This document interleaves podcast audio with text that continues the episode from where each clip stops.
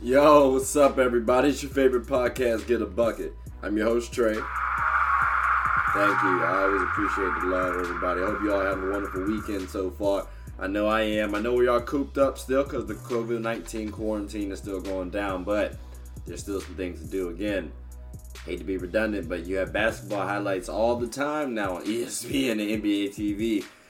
You even got YouTube if you want to get saucy and search up different stuff. You got 2K, you got virtual happy hour for you adults out there.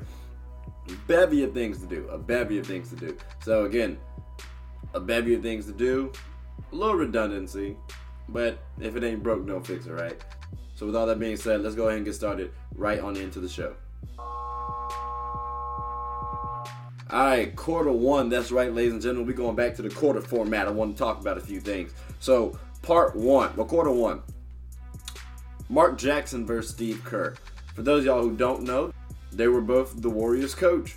Mark Jackson was the former coach, I think from about like what 2012 to 2014, and then Steve Kerr has taken the reins ever since. So essentially, Steve Kerr took the foundation that Mark Jackson set. Now, Steve Kerr is a champion, both coach and player. He knows the game of basketball, and he has the cachet needed to deal with stars. Okay? But again, he stole Mark Jackson's foundation and won a championship with that. Like I'm I'm not knocking Steve Kerr at all. Okay, this is not a bashing segment on Steve Kerr. But I don't think that Mark Jackson gets enough credit that he deserves. Like I truly do not. I mean, Steve Kerr had a prime Warriors team. Like prime. Andre Iguodala was was in top-notch form. Steph Curry was a MVP candidate. I'm sorry, was he won the MVP and eventually was unanimous MVP. Like you had Klay Thompson, Draymond Green was a versatile defender that could hound you on a multitude of levels. So he had a lot of assets, and then you bring in Kevin Durant. Now you have two MVPs on your squad. Come on, dude. Like I think people forget the times where the um, where the uh, Warriors had to go up against the Nuggets and the Clippers and those were good battles that Mark Jackson had to like, I coach these Warriors to get through. Like those early years, those were the times that people are really sleeping on. Again, Mark Jackson did a phenomenal job, and he had players such as um, Monta Ellis, Jarrett Jack, David Lee, Carl Landry. I mean, he took the Warriors from a 23 and 43 team and that was during the lockout season for all you math heads. That's why it doesn't equal to 82 games. But he took that team, the 23 and 43 team, to a 51 and 31 team. And again, that's spanning from 2012 to 2014. Yet he's removed from the head coaching position. I'm going to just say that again. 23 and 43, that means 23 wins, 43 losses. That's what they started out with. He took that team to a 51 win and 31 loss team. Yet he was removed from a head coaching position. I'm just saying, don't sleep on Mark Jackson, ladies and gentlemen, and do not forget the history of the Warriors because he plays a significant part in it and in their dynasty formation. Quarter two, I want to talk to y'all about the Brooklyn Nets. I know we haven't been talking about them as much as we would be because of Kevin Durant and Kyrie Irving both out, um, and then of course Spencer Din, I'm, I'm Spencer Dinwiddie and um, and Caris LeVert have been kind of in and out the damn selves, you know. So we knew this wasn't going to be the year for the Nets. However, next year is going to be a year where they would start contending for the championship, the NBA title. So they just fired their head coach, though. There was a, there's rumors speculating that he didn't really fit well with Kyrie Irving and Kevin Durant. So we're not even going to worry about him anymore. Who should their next coach be? Mark Jackson. Like, right off the top of the head. Right off the top of the head. You have a player who's transitioned to the coaching lifestyle. Meaning, because like Mark Jackson did play in the NBA, for all you who did not know that, and that is helpful nowadays because they can relate to the players, and the players feel though they can trust them a little more. That's nice. Mark Jackson has also shown the ability to develop players. Again, taking that Warriors team and morphing them into that 51 and 31 team that they were.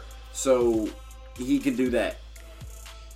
That shows he can build a winning record. Like you change, you develop players, and you can build a winning record. That's essential to have. Mark Jackson is from New York. Not only that, as I stated in last segment, Mark Jackson has the experience not only to develop players but manage stars.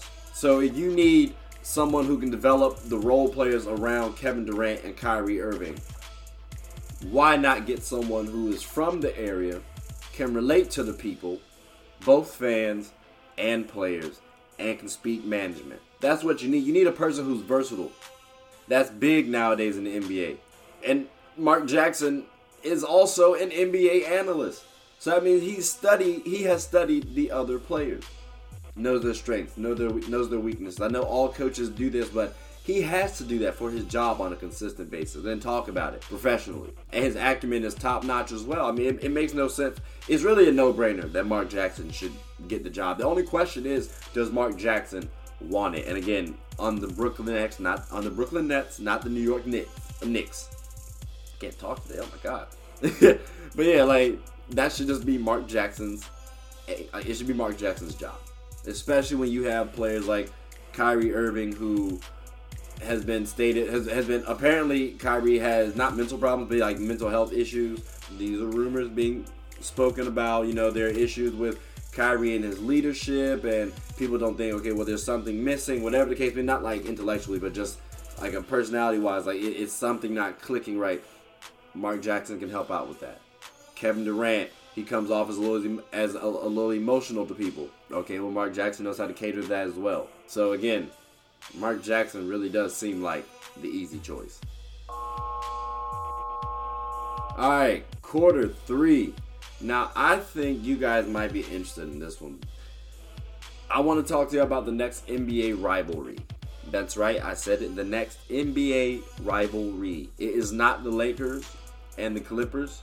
It won't be the Bucks and somebody. It won't be the Celtics and somebody. I believe the next rivalry is going to be the Warriors and the Nets. Like, both teams have a realistic chance of making it to the finals next year. Both. All right, and then within both of those teams, and when I say next year, I also mean like the years after too. Like the Warriors are definitely going to reload. Plus, you have Andrew Wiggins now, who could be a quality third, fourth option on the team. They need like that. That's doable, and they've won a championship with that same format before. You have the Warriors versus KD. That'd be the first rivalry to see. Uh, their final year, KD was considered the black sheep in the me- uh, by the media, uh, and it's only fitting that they spin this story so that way it's now KD versus the Warriors. And when I say the Warriors, I really mean Stephen Curry, Klay Thompson, and Draymond Green. You also have Curry versus Kyrie. Now, for all you basketball heads out there, and even you bandwagoners, um, Kyrie gave Curry the dagger three pointer to help them win the championship. So again, that's going to be a beautiful thing to see. Who was the best point guard was a actual conversation at one point in time between Kyrie Irving and, and Stephen Curry. So you can have that formulate back up. KD versus Draymond Green. We all know what happened last year in terms of how Draymond Green and KD had that little spat, that bout, that aggressive moment where that the angry moment where Draymond pretty much says, "Hey, hey we don't need you," and KD's like, "Bro, what? I just helped y'all get two rings. Like, chill out." So, like, you know what I'm saying? Then you get KD and Steph in terms of just the stardom. I don't think they, I don't think the two are rivals themselves, but their stardoms are. So you have that, uh, you have that as well. Then uh, Klay versus Kyrie. I don't think that's a real rivalry, but during those match during those final matchups, they were pretty damn good. Like Klay was doing his thing out there on Kyrie, and Kyrie had to go back at him. So it was a good little battle that they had with one another. This one is excuse me. This one's contingent upon Mark Jackson actually becoming the head coach, but it would be Mark Jackson and Steve Kerr, and we, we've I've already stated those points. Couple of honorable mentions. Um, I think you have well, not a couple. I guess just one. Andrew Wiggins and KD. Uh, and this is only because KD was there last year and Andrew Wiggins essentially is replacing him. This would have been De- uh, D'Angelo Russell if he were still on the team and, and if the Warriors got to the uh, final. So again, the, the, that's the rivalry to actually watch next year and potentially going forward, ladies and gentlemen. All right, so quarter four, I'm gonna keep this a buck with y'all. It's gonna be about trading Spencer Dinwiddie. Should you or should you not? I think you should. I don't think you should in the sense of you cannot win with Spencer Dinwiddie. I think you should because you can prolong Kevin Durant's career with this move. And the reason why I say Spencer Dinwiddie is he's your best tradable asset. I think he's the third best player on the team outside of Kevin Durant and Kyrie Irving. So yes, I think he's better than Caris LeVert. So who would you trade Spencer Dinwiddie for? I'm going to say Aaron Gordon off of the Orlando Magic. That's right, the what should be at least one slam dunk champion, but Rob twice definitely. Like I, I, he should have a he should have a, a, dunk contest championship, ladies and gentlemen. Side note, but um, anyways, Aaron Gordon is a NBA player who can play small forward, power forward. You can possibly run a little, you can small ball center with him. I mean, he has the athleticism and on top of that, the bulkiness to battle with some bigs. Now, why do I say bring him on board instead of Spencer Dinwiddie? I like Spencer, don't get me wrong, but I don't think Spencer and Kyrie are coexisting the way you need them to, and for whatever reason, I think Caris LeVert can. Like, it doesn't make sense because again, Spencer Dinwiddie is the better player, but maybe that's also because he's the better playmaker as well. So it kind of clashes with Kyrie Irving. Caris LeVert could be the better shooter, but you know, it is what it is. Now, Aaron Gordon is a quality, versatile defender, and he is just a jump shot away from being one of the better players in the league. I mean, if he had a consistent jump, three point jump shot, we'd be talking about the Magic right now as like a serious threat to the to, to some teams because they have lankiness, athleticism, um, they have some streakiness. Like they're they're a good quality team, and Aaron Gordon slide him in there for on the Nets now you have somebody who can pair up with Kyrie Irving easily, or Kevin Durant easily, or can spell Kevin Durant. So that way Kevin Durant doesn't have to defend all these athletic wings and bigs. You know what I'm saying? Like he can kind of focus more on the offensive end because again, Kevin Durant is coming back from an Achilles injury. So Aaron Gordon would be helpful to the team, but specifically more towards Kevin Durant. And you got to look at your stars and figure out what's the best chance of you winning a team. Again, I'm not no disrespect to Spencer Dinwiddie at all. He's a quality player. I think he can actually be an All Star someday, and this might be the move to get him to be an All Star. But I think you should trade Spencer Dinwiddie for Aaron Gordon, so that way you could almost ensure the championship, the NBA championship, going to the Brooklyn Nets. All right, ladies and gentlemen, that's all the time I have for you guys. I hope you all enjoyed the episode today. Please tune in next time. Continue to have a good week. Stay safe. Quarantine is seriousness, ladies and gentlemen. It's not just killing elderly people out here, like young folks are dying as well too. Take all the precautions that you need, and just again, stay safe. Wash your hands and be as clean as possible. Also, continue to subscribe to the podcast and the IG page at Get a Bucket underscore pod. And hope to see you all next week. All right, see y'all.